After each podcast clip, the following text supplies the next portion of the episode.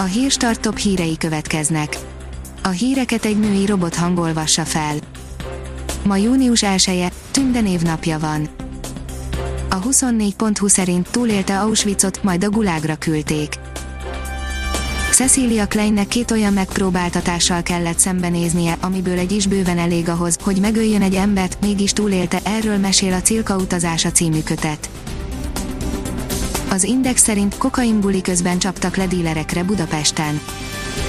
Több mint egy-egy kiló amfetamint és füvet, számos más drogot és több mint 15 millió forintot foglaltak le. A növekedés írja, meg kell szüntetni az ingyenes parkolást elviselhetetlen a helyzet Budapesten mielőbb meg kellene szüntetni az ingyenes parkolás lehetőségét a fővárosban, az ingyenes parkolás lehetősége és a kiszállítandó csomagok számának hirtelen megugrása szinte elviselhetetlenné teszi a helyzetet, mondta lapunknak Lukács András. A Demokrata írja, egy honfitársunk hunyt el a fertőzés következtében az utóbbi napon. 15 magyar állampolgárnál mutatták ki az új koronavírus fertőzést, ezzel 3892 főre nőtt a hazánkban beazonosított fertőzöttek száma. A Szent Ibis rokona még felfeltűnik, írja a Magyar Mezőgazdaság.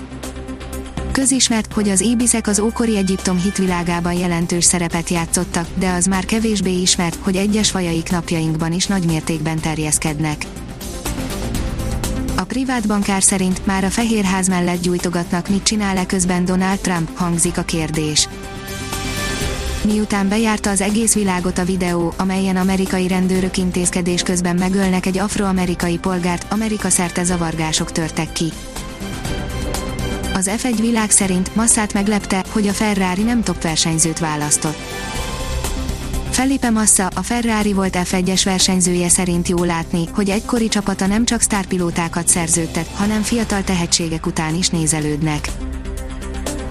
A 168 óra online írja, valóban zöldül a Fidesz, hangzik a kérdés, Dorosz Dávid főpolgármester helyettes a 168 órának a kormánypárt klímavédelmi intézkedéseiről Magyarországon működő multinacionális cégek a jövőben csak környezetbarát technológiákat használhatnak, ami zöld szempontból jelentős előrelépés lehet, hiszen a kormány mindeddig feltétel nélkül támogatta ezeket a külföldi vállalatokat, különösen a német autógyárakat. A Profitline szerint új bázis nyit Lárnakában és Milánóban a Vizzer. Lárnakán és Milánóban nyit új bázist a Vizzer, a Diszkont légitársaság pénteki közleménye szerint júliustól 7 repülőgéppel 15 országba indít majd járatokat 28. és 29. bázisáról. A légitársaság közölte, hogy Salzburgban és Tiranában is új központokat nyit.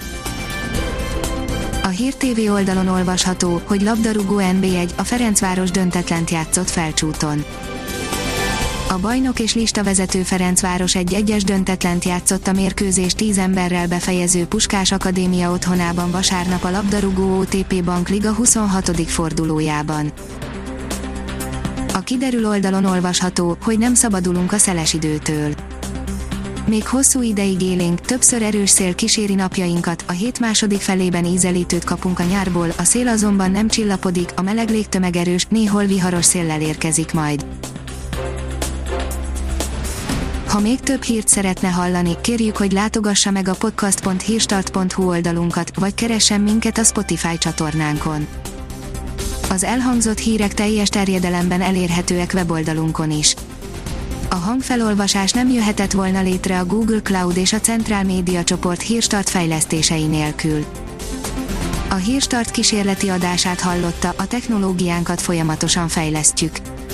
Ha tetszett a hírblokkunk, kérjük, hogy ossza meg ismerőseivel, vagy értékelje közösségi csatornáinkon.